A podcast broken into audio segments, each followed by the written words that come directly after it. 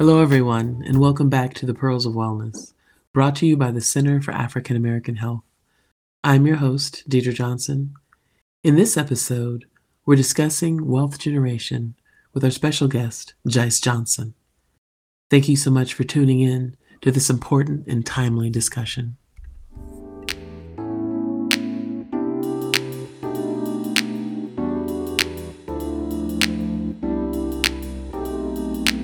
So today I'm so excited to have joining us Jice Johnson.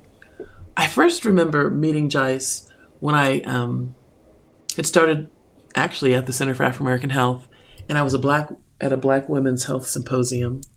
And I remember someone with the Black Business Initiative was having a session around the importance of entrepreneurship. And I sat in on it and I thought, you know what, this is so needed. Well, fast forward, it's been probably 7+ years, and the seeds that she has planted are really transforming our community. So I know you're very busy, Jice. Thank you so much for joining us today. Thank you for having me. And why don't you tell us a little bit about yourself so folks know exactly the many facets of the things you're doing these days? I feel like I'm still not good at the tell me about yourself introduction. Let me see what I can do. I am originally from Oakland, California. I am a proud mom of 3. I'm a U.S. Army veteran, and I hold both a bachelor's and a master's in business and organizational leadership and management. I am a serial entrepreneur and an investor, but I really feel like kind of my overall hat is a community member. And I think that's important to me because it guides a good deal of what I do. Is not only what is in it for me and my family and how I build my legacy, but also my contribution to the community. Thank you. So I'm glad those are a lot of hats, but it's interesting. So, you know, a lot of people think about being an entrepreneur, being an investor, but that's not how they don't start that way. How did you, after being a vet in education, how did you make that decision to really believe in yourself and start down that path? So I had gotten out the military kind of by force, not really by choice. I was honorably discharged, but at the time it was a family decision. And it wasn't a career move that I had originally anticipated. And so I was kind of floundering for a while. I worked a little bit of retail and did a little taxes and kind of, was just trying to make a little bit of money here and there. And I ended up being recruited into a multi-level marketing company. And what that showed me was, in particular, it showed me a Black man who was making a lot of money, who had built a strong network that wasn't in entertainment or sports. And I had an opportunity to go to his beautiful home. He has this gorgeous mansion in Atlanta, Georgia. And while obviously I didn't stay with the insurance company, I did have an opportunity to see entrepreneurship in a different way. And it really got me started on other passions of mine and things that I liked. And so I started little businesses here and there with things that I kind of had a niche for or a knack for. Okay. And what's also interesting is, not only did you go down that entrepreneur pathway, but you took a pathway that really reminds me of what you said about focusing on community. Because when I think about you, I think about someone who's helping to build the capacity of other entrepreneurs, as well as doing your own thing. Oh, now that's a little bit of a different story. So I was already in a serial entrepreneurship. I had started quite a few things. I moved here to Denver, and I ended up being a part of an organization called Shop Talk Live. So in 2014, Shop Talk Live was doing an event where they were featuring the documentary done by Tariq Nasheed called Hidden Colors. And specifically what caught my attention was Dr. Claude Anderson, a renowned doctor that talks about Black economics. He spoke to the fact that the Black community would always be an underclass in America because we had no economic leverage and we had no economic footing. And he talks about quite a bit. He has a five-floor platform that he discusses within the Black community, but it starts with entrepreneurship. It actually starts with creating a strong economic base. And so that really piqued my interest because I felt like maybe I had been living with my head in a hole or something, like I didn't understand what he was alluding to. And so I started doing some research based off of some of the data and statistics that he had spit out. And I felt like I fell into this rabbit hole. I mean, it was rapid. And when I started looking up issues around access to capital for the Black community, business, ownership, what we looked like in terms of hiring and employees, and like what were the markers for creating successful business versus what were the markers that Black businesses were, you know, seeing at that time, it was like, it just felt like my mind was blown open. And what solidified that for me was a woman named Maggie Anderson, who had done the My Black Year experiment in Chicago with her family. And they attempted to spend a full year only buying Black. And even in Chicago, which, you know, certainly has a larger Black population than here in Denver, they could not buy Black 100% of the time. And I thought, well, let me start looking at what I could buy Black here in Colorado. And I could hardly buy anything Black in Colorado.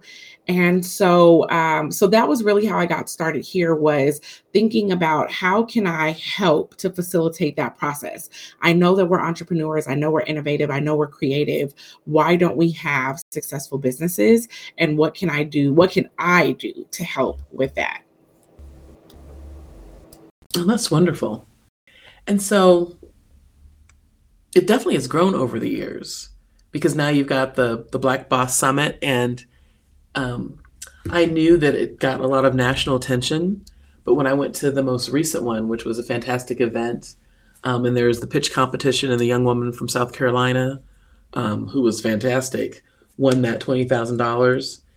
There's a journey between, I think I'll get this started, and to where you are now. Yeah. It has grown. It's grown year over year. And we've continued to add other programs, and we've switched up a lot. You know, this has been a space where I have had to not be afraid to fail. I've had to be okay to try something, launch it, test it, decide it doesn't work and drop it. Or, yeah, I think we've got some traction here, and, you know, try to grow it. And the Black Boss Summit is certainly one of those things that we got some traction on, and so it's continued to grow. And this past year was the 6th annual Black Boss Summit, so that's been very exciting.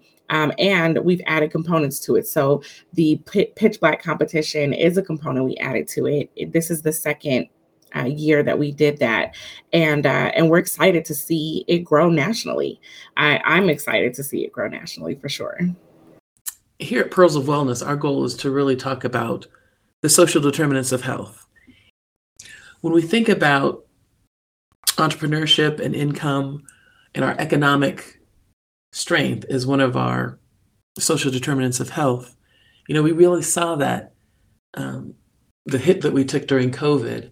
I know both in Denver, or actually in Colorado and nationally, I heard that up to 40% of Black businesses were just wiped out. So if we didn't know it before then, we kind of knew it now. But then we also have had lower numbers just because it's so much harder for us to get the support we need, the seed funding that flows freely to other groups. Can you chat a little bit about your view on the systemic importance when looking at health, how the work that you're doing really is connected to that overall health of a community? Yeah, so I think we first have to understand that economics, like, truly is at the base of everything that we do. And meaning everything that we see, from legislation and the work that it takes to get any new laws or policies passed, to our stoplights and our streets and our infrastructure, to our schools, to our healthcare system, to our ability to buy, healthy food, right, and make healthier choices. I just actually came back today from the chiropractor, right? Like, that cost money. And to be able to make those types of healthy choices are often afforded to those that have a bit of a stronger economic standing than we do. So I think we see those, we see a lot of disparities play out in so many ways, in so many spaces. And oftentimes we're going to find that it's going to come back to economics. So I want to preface it, everything else that I'm saying, with economics is truly at the base of all that we do. And when we as a community have a weak economic base, meaning we don't really have assets that we own or dollars that we control, what we see in that space is us not having the agency to control what's happening in our day-to-day lives and what's happening inside of our communities. So, you know, what does that look like? How does that affect someone in particular in adulthood who doesn't have the agency to control what's happening with their children, what's happening in their home, to be able to select the types of places that they want to live, maybe what they're subjected to inside of their homes, their ability to be able to provide for their families? It causes an immense amount of stress. And what we know about stress, of course, is that stress can have both short-term, but more importantly, long-term consequences on our health.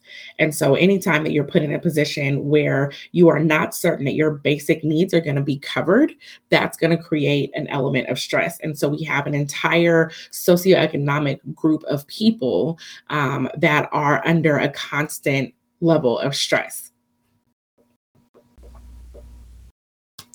You know, that is so true. And then when you think about how that is really passed down generation to generation. You know, you mentioned being a serial entrepreneur. I am the daughter of one. And I have to say, what I can see now looking back, what being raised by an entrepreneur did for my sister and I, is that we really move through the world. It's not, can we do something, but what is it we want to do? And what is it that interests us? And I admit that's a level of a mental freedom that I took for granted for so very long. But then when I'm talking to young people and others in our community, there is a certain kind of self-efficacy of, can I do this? You know, sometimes we think it's safer to have that job when really there's no safety in that at all. And a friend of mine who is working in London now as a venture capitalist, he recently wrote a book and he named it We Don't Need Permission. And I thought that was so interesting because in a way, so often we don't realize it, but it's almost as if we're waiting for permission, but we're the ones we're waiting for because, in my view, only Black people are going to create jobs for Black people. And so as you work with other entrepreneurs, and as you think about the legacy you want to leave your own children, what are some of the gems or advice you would have for someone who's been on the fence thinking, oh, I'd love to do that, but no, I can't? You know, you touched on quite a few points, but I'll start with the last one. I think... You wandered around a lot. That one, sorry. That's all right. I think part of that is... like we have to be I think people have to understand the concept of risk tolerance, right? And also understanding that you can actually increase your tolerance to risk. It's risky. I mean, life is risky, right? I mean, you can step outside your house and you can be in your house. I mean, we can look at Breonna Taylor, who's in her bed sleeping, right? And so like life in itself is risky. And I think sometimes it's making a determination about what you feel are the pitfalls or the downfalls. Like I always ask myself, what's the worst that can happen? And then really assessing, like, what do I think is the absolute worst that can happen? Because the entrepreneurial journey is, of course, it's not an easy one either. And so you can go to work and experience,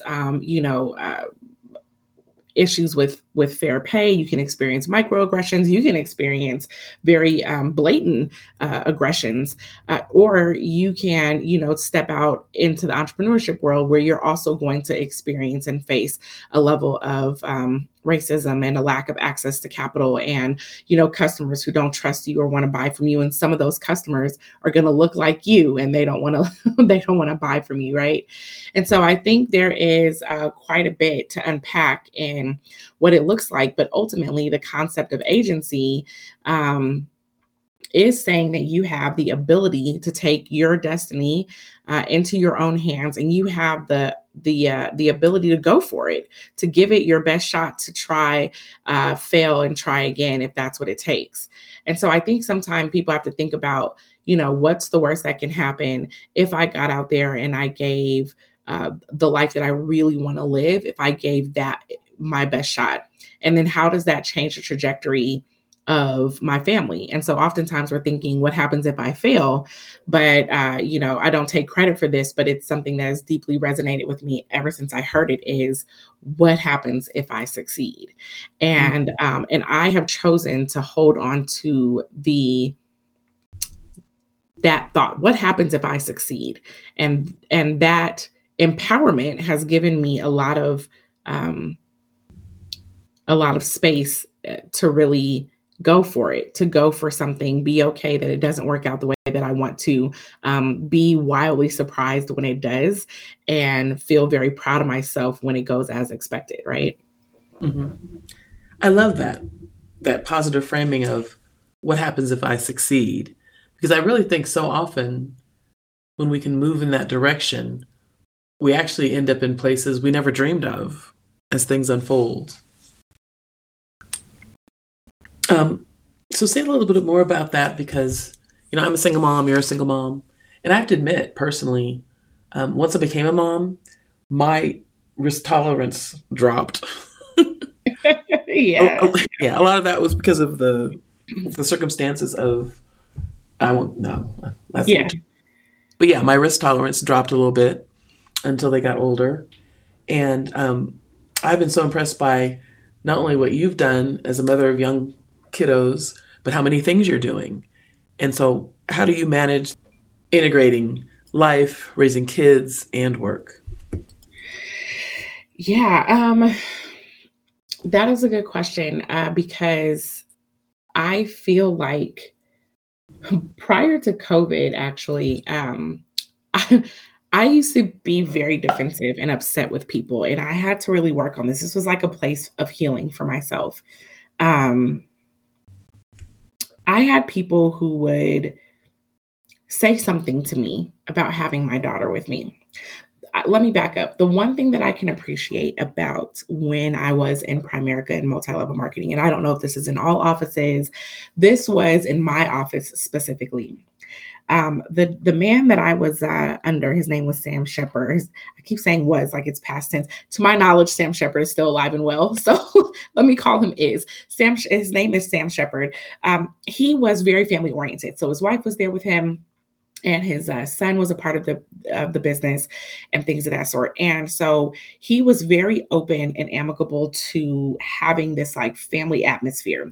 So very early on in my entrepreneurial journey, I would bring my daughter, my oldest daughter, with me.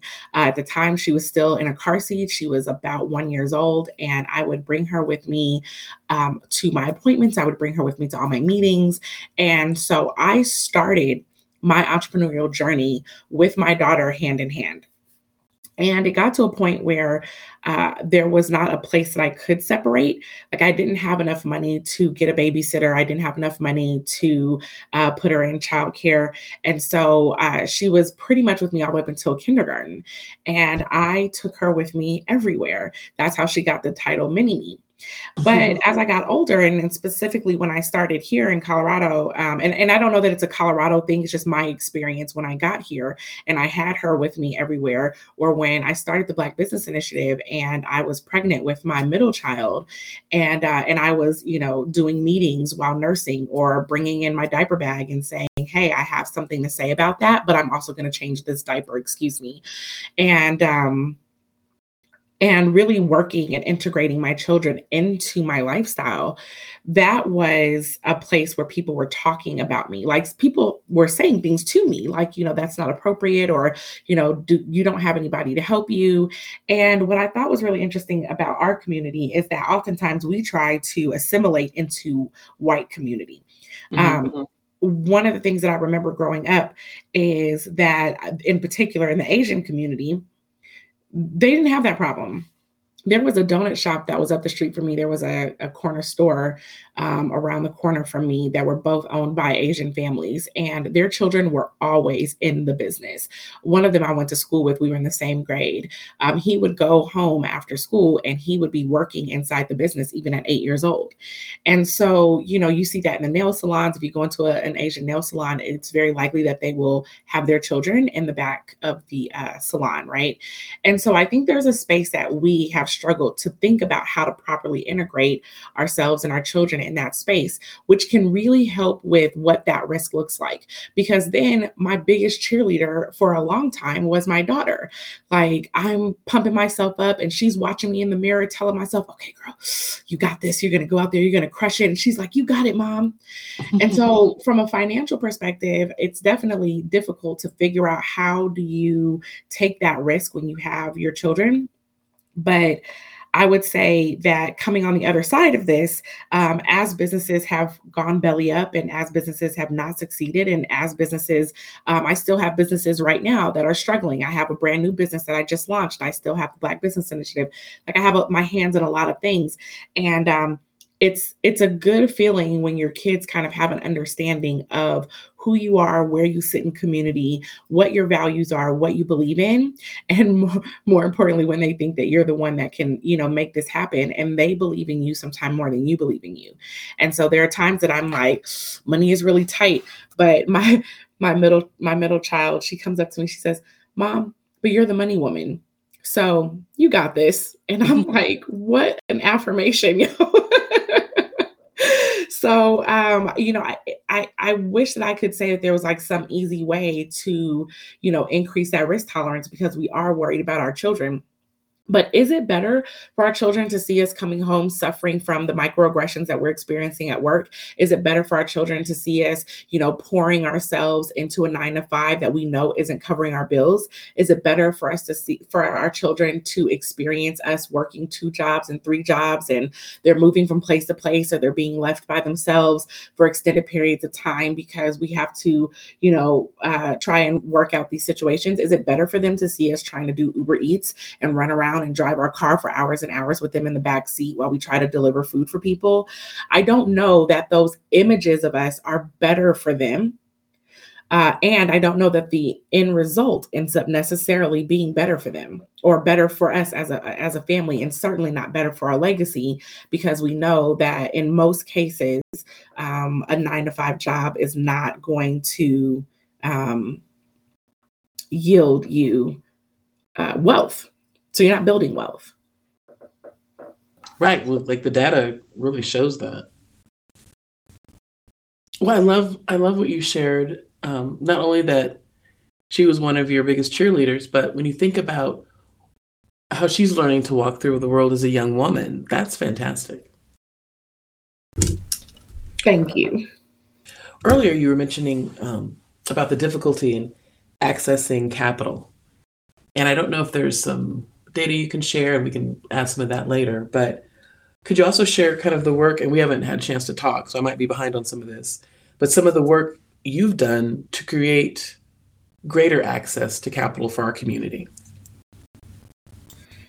I appreciate that question, because that has been one of the things that I have worked on for a long time. So when I started the Black Business Initiative, I had one of the 5 pillars of BBI is access to capital. And the other 5 pillars, I'll just rattle them off. It's acumen, mentorship, access to capital, patronage, and policy. And so everything that I do inside of the Black Business Initiative is built on top of those 5 pillars. And the access to capital piece was, it was always important. And I feel like it was highlighted during the pandemic, because accessing capital in order to keep your business going was really important. And so you're right, there were about roughly 40% of Black businesses shut down. But here's the thing about Black businesses. About 96% of Black businesses are single member LLCs and sole proprietorships, meaning if you have a business and it's just you, you represent 96%. You represent almost all of Black businesses across the entire country. There are very few Black businesses that have managed to raise enough capital to hire outside of like a family a family-run operation. And so, like, hiring someone else, making sure that you're not only able to pay yourself a livable wage and salary, but also that you're covering another livable wage and salary for someone else. And what we also know is that businesses tend to see the most success when they have 5 or more employees. So that means that they are able to scale, they are able to separate out the tasks and the assignments and the jobs that need to be done inside of the business, and that helps them to continue to grow. So Black businesses are just not there as a whole. And so when the original PPP loans, for example, came out, they didn't account for example, self-employed, right? That was like the second round. So there were a lot of immediate disparities that happened with allocation of dollars just to help businesses stay open. And what made this the most egregious to me is that our country has a history of providing relief and opportunity for businesses that do not look like ours, and for business owners that do not look like us. And so while I already knew that this was really important, what I started to understand as in particular, not just with the pandemic, but most specifically with the murder of our brother George Floyd, is that businesses and corporations started pledging billions of dollars. But our community doesn't have the institutions to actually catch those dollars. So we have organizations, we even have nonprofits, but we don't have institutions. And I started to categorize an institution as an organization that can house, grow, and redistribute resources. Mm-hmm. And we can think of those resources in a lot of ways, like a hospital, for example, is an institution, right? Because the resources there are medical resources and it can redistribute those resources. Same thing with like a school. Education, access to information is a resource, and the school redistributes that resource to those that attend the school. So what was happening is that there were organizations that were looking for places to put dollars that they were pledging, but there were no organizations that were structured to actually hold those dollars, grow them, and then redistribute them out to our community based on our needs. So what was happening was we were coming to white organizations and saying, hey, can we have some of those dollars that are meant for our community? And then that puts us, again, agency is really important to me. That puts us in a position to say, I need to ask you if I can help my community because you're holding the resources. So how do we create institutions that hold the resources? And that's what I started working on. And to date, I'm very excited that we have launched the Aya Foundation, which is a community foundation. So here in Denver, for example, some examples of that would be like the Denver Foundation, the Rose Community Foundation, Community First Foundation. Those are all community foundations that house resources, they house dollars, and then they redistribute them in the form of grants. And their organization gets to make a determination as to what their granting focuses on, which means they get to determine where those dollars go. And so now with the Aya Foundation, the foundation is in existence. It's not quite a year old yet. It actually launched this year in 2022. I think by the time this launches, we'll be coming up on our year anniversary.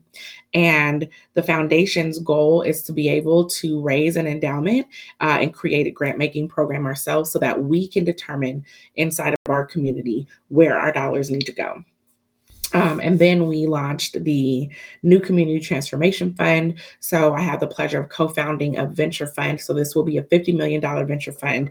It is a BIPOC fund, which transparently is not in alignment with the brand of the Black Business Initiative. We focus on the Black community specifically, but this fund is one being run by Black fund managers. So that has not happened here in Colorado. And also the fund has dollars allocated towards the Black community to be able to make investments inside of the community. So these are equity investments for Black businesses. So those are two of the three institutions that we are working on and currently, or that we've launched those two. And currently we're now working on our third institution, which is an economic development organization. And so far we have received some federal backing for that. So we are working on the final award amount. Once the congressional budget clears, we'll know what that looks like. But we applied for congressional dollars as well as some other dollars that are still pending to be able to set up an economic development organization so that we can begin to think about how to do economic development right with an equity lens that takes our community into account. That's wonderful. And what I like about all three of these examples that you mentioned, each in its own space is, as I say, disruptive of the system.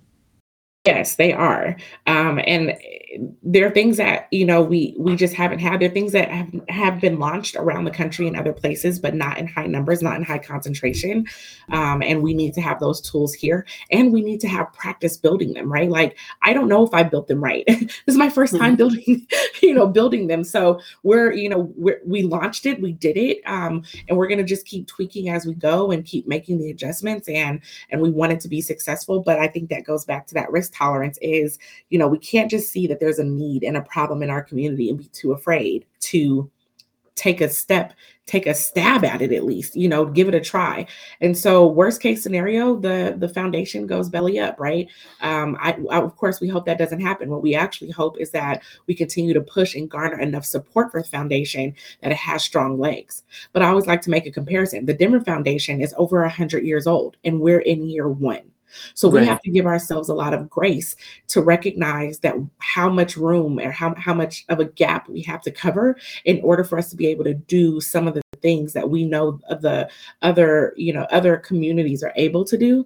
But if we don't take that first step with an entrepreneurial mindset, then how do we ever make that happen? How do we move from feeling like we're being victimized to understanding that something has been done to us, but we have the power to change what that looks like? Exactly. And also the power to really think big and broad. You know, so often I'm struck by the fact that, and it's understandable how it happens. An opportunity is presented to us and we're meant to be grateful. But when you really unpack it, it's pocket change compared to what's available out there. But it's not like you really have the vision that you have, that you move beyond that. And so I guess that leads me to the question of, you know, in the last few minutes, you've talked about three institution building projects. What's next for you? Because some people will look at one of these and think, oh, you know, if I just get this done, it's a finish line. What I love about this conversation is these are just current things you're working on. What happens if you succeed? You are succeeding. So what's next? You know, it's interesting because, you know, I look at my dad. My dad, he worked for PG&E in California, and he did 35 years and he retired with gold watch and a pension, right? Kind of thing. And then you look at somebody like, in comparison, I'll use like a Warren Buffett, for example, who I don't know how old Warren Buffett is. He's old. But he, you know, he's still out there doing something, right? He's not maybe doing what he used to do 20, 30 years ago, but he's still active. So I imagine for myself that, you know, I'll always be doing something. But I do feel like for the institution building, at least as far as God's vision has taken me so far, is, you know, these three institutions will be legacy projects of the Black Business Initiative. And so I'm doing kind of two things right now outside of my real estate is just something I've been doing in the background. It's my legacy piece. It's one of my it's a part of my investment plan for my children. But two things for the Black Business Initiative, we are launching economic equity consulting. And so for the last 8 years, we've been working with Black-owned businesses to help them start, grow, and scale. And now we've launched by the end of next year, we would have launched three institutions. And now we want to help organizations that are serious about their public commitment and statement to be equitable inside of their organization and help them think about how to do that. So looking at like supplier diversity, procurement, where are you spending your dollars equitably? How are you spending your dollars? And how are you creating that culture inside of your business? And so we are working with organizations that want to work with us on that. And I'm clear about that because what I'm not here to do is try and convince violent white racists to change what they're doing, right? If you're an organization that has made that commitment, then I'm here to help those organizations actually create impact. We're not here to change anyone's mind. And then for me personally, I'm finally digging into another passion of mine, something that's always been in the background, but it's really around working with high performance entrepreneurs and professionals in work-life integration, which, as I mentioned when I started my entrepreneurial journey, I didn't have the word for it, but I have been integrating my work and my life together for 15 years now, and being able to really not have that concept of like, I'm going to wait for retirement, or thinking that the life that I want to live is somewhere further down the line. The life that I want to live is right here. It's here right now. It's here today. It includes my work that I'm passionate about. It includes my family that I'm passionate about. It includes myself that I'm passionate about. And those things, they all work together to create the life that I want to live today, right here, right now. And so I am committed to working with other entrepreneurs and professionals that want to have that experience as well. Nice. I'm going to go down each of those branches.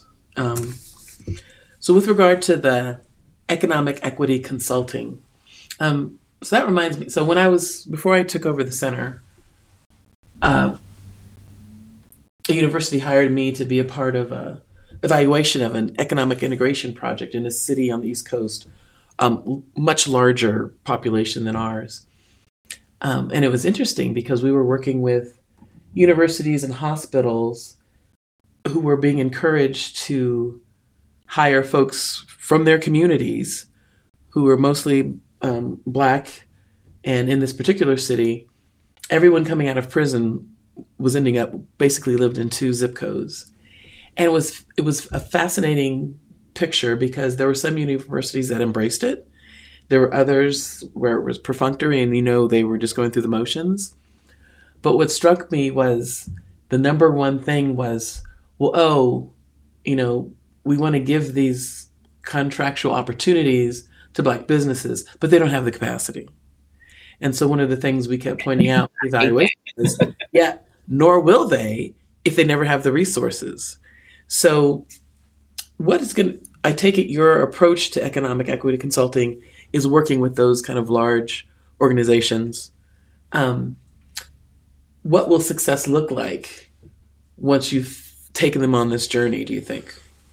Yeah, I do hate it's like the idea of capacity building is like the chicken or the egg, right? Mm-hmm. You don't give them access to capital so that they can scale.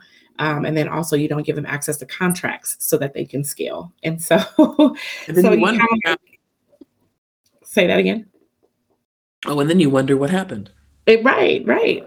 And so it's very frustrating to be on that end of the conversation because it just seems like it's, common sense that it takes money to grow a business. And so whether I borrow the money or whether you give me an opportunity with a contract that I can, actually get out there and get the work done and have a profit at the end to grow the business, right, makes all the difference.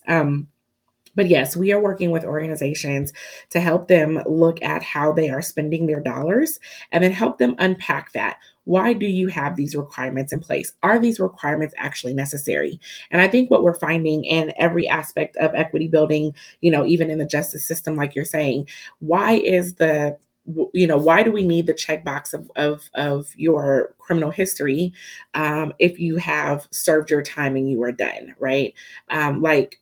Where do we start to draw the line on how much information an organization needs to be able to make a solid decision on the ability of someone to do the work? And then if you have, let's say, for example, the easiest types of contracts, I think at times are like construction contracts to think about. If you have a construction contract that's a $5 million project, can you break that down into a $1 million project and a $4 million project? And that way you can have part of your project maybe to a smaller company. You have 10 buildings to paint. Can 2 of those buildings go to a small company and the other 8 go to a larger company that maybe does have the capacity, but you can help to break out your packages so that you can start to be more equitable in your spending. So that that company that now has an opportunity that they never would have had before, the next time they go to do a job, they can accommodate a 5 or a 10 building project. So I think it's important to be thinking about what things are actually necessary. And even when we're thinking internally about where do we buy our supplies from, where do we source our services from, where is our accountant from, where is our attorney from, who is helping us with our marketing and PR, are those opportunities for us to spend our dollars inside of our community with professionals and work with them to be able to get to our end result. And another thing, I don't know if this will be on your agenda, but this has always really irritated me. You'll have institutions talk about, we have these career pathways. And it's one thing if someone's dream is to stay entry level, but if you have someone coming in as a CNA or, a secretary, and then 30 years later, they haven't moved up, there's something wrong in that system to me, because it's not just going to be their aspirations. So just planning to see. Yeah. And I think that matters as well. And, what we want to try to avoid is specifically like the quote unquote DEI space or the Jedi space. What we really want to focus on is overall how an organization is thinking about equity and what types of policies are in place that help them facilitate that. And so, some of our best partners are those that are in the DEI space that are thinking from an HR perspective that we can then come in and help that organization expand beyond the DEI space and think as a totality of their organization, how they are thinking about equity. You mentioned you're moving into the life integration consulting. And I love just the terminology you're using, because for years, especially as moms, folks have said, you've got to have the balance. And the reality of it is just not possible, because things are always changing and brewing and morphing. When you think about your journey and what you're going to help other folks with, what are a couple of key themes if someone's striving for better life work integration? So I think clarity on what it is that they want is going to be probably the cornerstone of work-life integration. And so I really talk about that. I have a kind of a multi-layered framework that I walk through, but it really starts with intention. So I think oftentimes people are not clear about what it is that they want. You see someone else's version of success and you like aspects of that. You might see something over here. You might have society telling you what it should look like, but what is it that you really want? And I think once we get there, we can start to work that in, because sometimes you hear things like, I want to spend more time with my children, or I want to spend more time with my husband or my wife. My first question to them is, what does more time look like, and how much time are you spending right now, right? And so you can start to help someone kind of walk through ways that they can be intentional in the now that can really make waves in their home life or their financial life or how they treat themselves in ways that they didn't think were possible. If you find that you're spending an hour a day with your spouse, what does it look like to spend an hour and a half? What does it look like to spend two? Like, what does it look like to double your time in something, even if your time isn't a lot currently? Or what does it look like to increase the quality of what that time looks like? So right now you spend an hour because you're sitting down on the couch at the end of the night to watch some TV. What does it look like if you are intentional about taking that hour with no TV, where you can actually sit down and talk? And what does it look like maybe in the early stages of that, where you have some prompting questions to help you start talking to your spouse again, because maybe it's been a long time since you have. And so, what are the goals? And then how do we start to integrate that now? And how do we say yes to the things that make more sense now for us and get us closer to those goals now? And how do we learn to start saying no to those things that don't? And so all of that is kind of built inside of the work that I'm looking forward to doing. So is that the same as life coaching, or is it different? It probably falls in that space. I try to move away from the idea or the term of coaching, but my coach also calls me a coach, so it probably really is. It really is in that space. I try to look at it though in the terms of strategy, you know, and I think coaches can help you to offer strategy and help you to get clear. But once we're clear, my goal is to really work with someone on the strategy. How do you get there? And then when we think we found a way to get there, like, let's measure it, let's check it, and let's see how good it feels, or let's see if it doesn't feel so great, you know, how do we make those adjustments until it starts to feel good? And while we're getting you to a place that feels good, you know, we start walking back those areas of stress.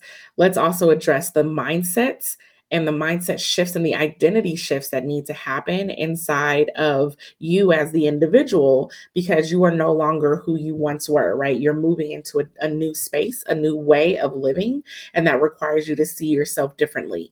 And so that ongoing mindset work, I think, is really pivotal to making sure that you can integrate your life, because as you continue to go, you'll need to know how to continue to make those integrations. If you're integrating with a toddler or a newborn, that's going to look like a completely different integration when you're now integrating life with a teenager, or when you're integrating life as an empty nester, or when you're integrating life as a single person who's now getting married, or as a married person who's now divorced. Like, all of those integrations look different. And as your life continues to evolve, the way that you learn to integrate your life stays the same, but the integration itself looks different. That's really helpful. And, you know, so personally, I'm at that empty nester phase, which it's exciting, but it's also, oh my goodness, because I have the habit of falling into work because to fill that time. I know how do I make sure I fill that time nurturing Deidre versus, oh look, you're just getting more work done. So I definitely feel what you're saying. So let's say we have a listener today who's thinking, you know, I've always wanted to start building wealth. I hear folks talking about it. What are some initial steps you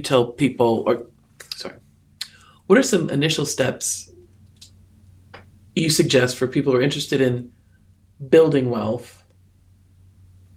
And sometimes I assume it's taking stock of where you are, but how do you move from thinking about it into action? Yeah, I love that. So, you know, I have a ton of tips, so I'm going to try and rattle off a couple, and if there's anyone that jumps out, but I have a lot of thoughts around that. One of the things that I love is creating a floor in my bank account. And so this isn't like investing or anything, but just kind of from a financial literacy tip. A lot of times, you know, you ever experience like getting to the end of the month or getting close to the end of the month, and you know your paycheck is still a couple of days away, and you're going to go to the store and you're going to swipe, but you're not 100% sure if that swipe is going to go through. So one of the things is like being intentional to check your balance very regularly. I personally recommend daily, but setting a floor that's above zero. Like, my first floor was like $100. And so if my account had $105 in it, I told myself I only have $5. And so part of that was like normalizing having money. And so that you could see money in your account and you wouldn't see negatives and you wouldn't see zeros or, you know, a couple of dollars in your account. And so you can make that floor whatever you want. I mean, if your account is higher than that, think about something that would be just a stretch for you. If you have a couple $1,000s in your account, make $2,000 or $3,000 your floor. And so don't go below that number, just to make sure that you stay having money in your account. Another thing that I would recommend are there are a lot of little apps that allow you to do small time investing. One that I love is called Acorns, because you are investing in the stock market, but it is investing your spare change. So if you are a person whose bank account regularly goes into the negative, I do not recommend Acorns, because what Acorns will do is every time you swipe your card, it's going to round up to the next dollar. And when it rounds up to the next dollar, it's going to take that change and it's going to hold on to it until you've reached your threshold. For me, it's $5. So every time, if I spend, you know, $5.01, it's going to take 99 cents and hold it. But if I spend, you know, $10.98, it's going to take that 2 cents and it's going to hold it. And it's going to hold that all the way up until I get to $5. And then it's going to take $5 out of my account and invest it in the stock market for me. And so those are some of the, early on things that you can do if you're at the very early stages. You can also do, instead of the change, you can just have a small amount. Like you can invest $5 or $10 or $25 a month into the stock market. What I recommend is keeping your dollars out of easy reach. So why I recommend the stock market over a savings account, for example, is because you need to not be able to get access to your dollars right away.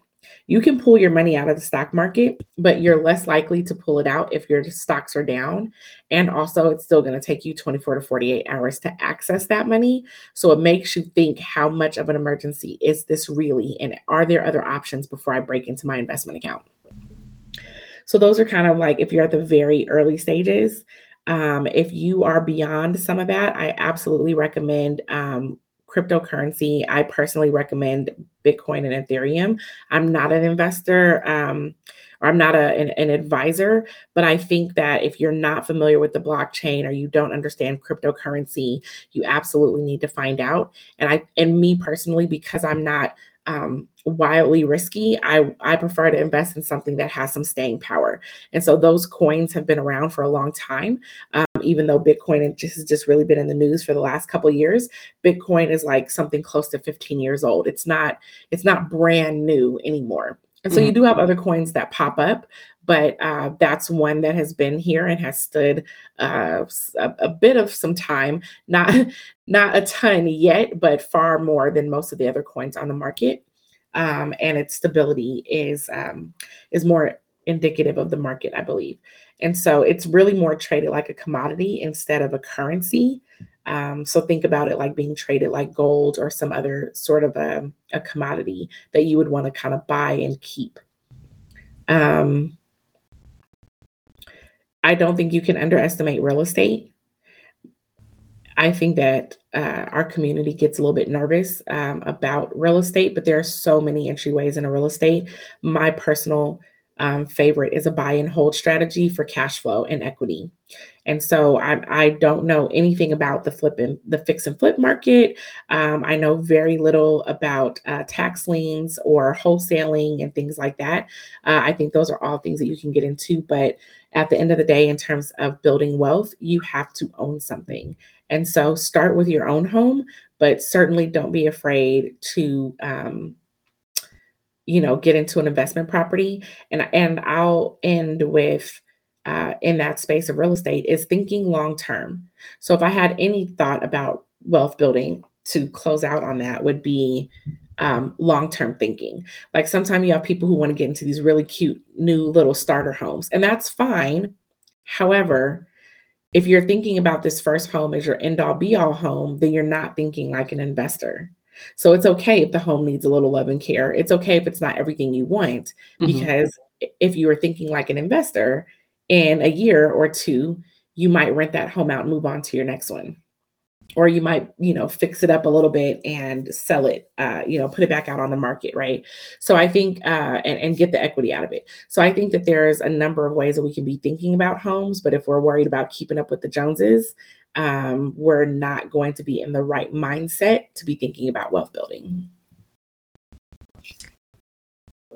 So hopefully those were helpful. They really were. Like, I loved how you mentioned, think about creating a floor in your bank account. Because, especially when you think about these banks and their fees. And it's funny because for 10 plus years, Deidre's kept a spreadsheet. And I've had relatives laugh at me, but I've always raised my sons, like, just because the bank's the bank does not mean they always get things right.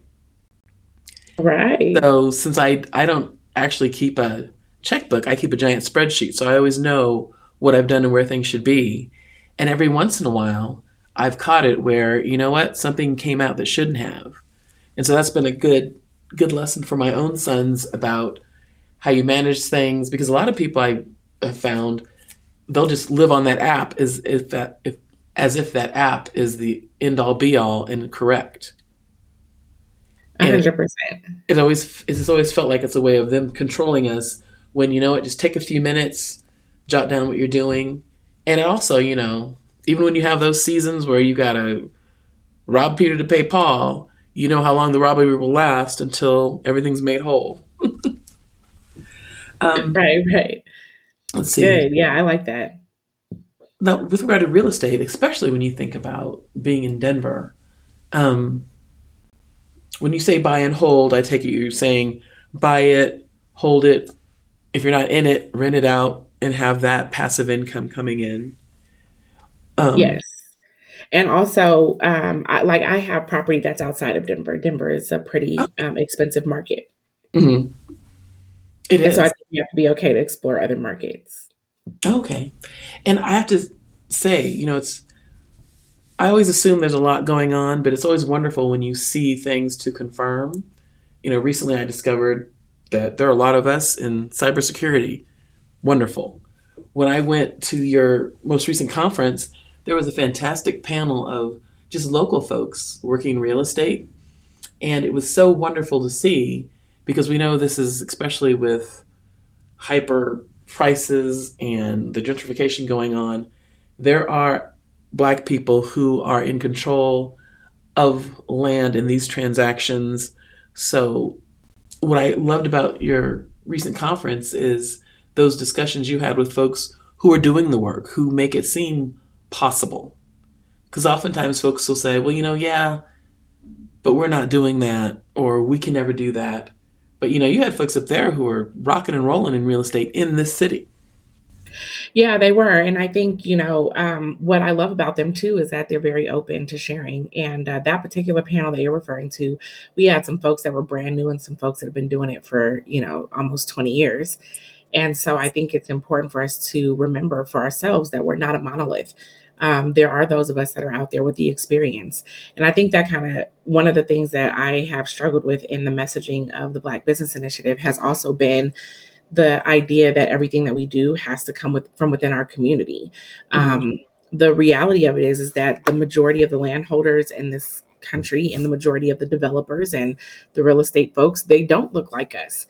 And so it doesn't mean that we're not out there, but it does mean that you have full agency to go and glean from them information and technique and networks and resources and bring them back to our community. And I think that's perfectly okay for us to do. Is to not necessarily regulate ourselves to only who looks like us, but that someone out there does look like us tells us that we can do it too. And that representation is super important. And we need to use that representation for where it is most effective, which is a reminder that we can get out there and do it. And sometimes it can be used for leverage and it can help us to build our networks. But most certainly we need to know that we have the ability and the agency to go out there and get information from anyone who has it and bring it back and apply it to our family and our own legacy.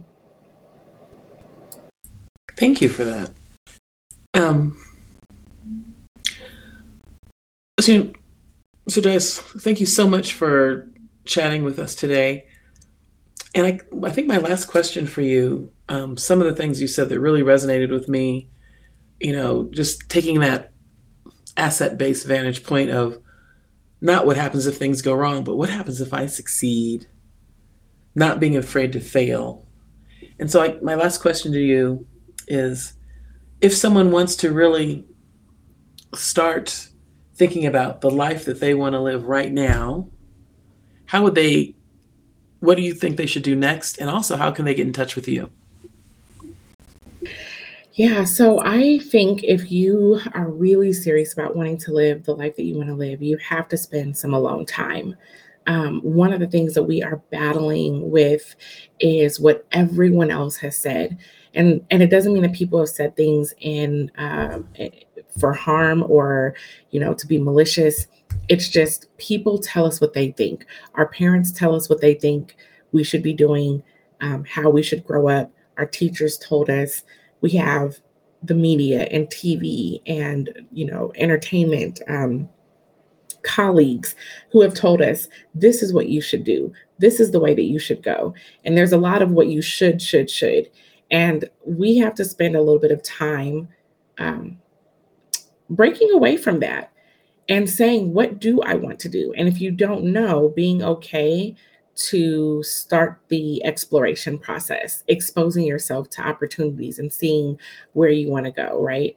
And so I think, though, that alone time and getting really clear and like mapping out, whether it's a vision board, which I'm a huge advocate of, whether it's a journal entry, which I'm a huge advocate of, whether it's you writing it down on a piece of paper and sticking it in the mirror, or a sticky note and putting it on the mirror somewhere, getting clear on that goal, on what that life looks like, is the basis of you being able to start crafting that life for yourself. And so I think that would be, you know, the first place to start, and then remind yourself, like, what if this is not a dream? What if this is a real roadmap to where I want to be? And then starting your journey. And so I appreciate you taking the time to dig in and get to know a little bit more about me and my work. And you can reach the Black Business Initiative on LinkedIn, Facebook, and Instagram at BBI Professional. And you can reach me on Facebook, LinkedIn, and Instagram at Jice Johnson. Well, again, thank you so much. Not only for what you do for community, but just how you walk through the world. I am pleased to know you, and look forward to seeing what you build next. Thank you.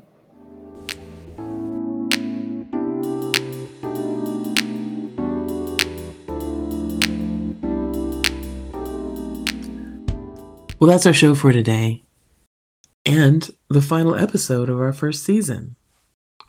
Wow. So we're already working on season 2.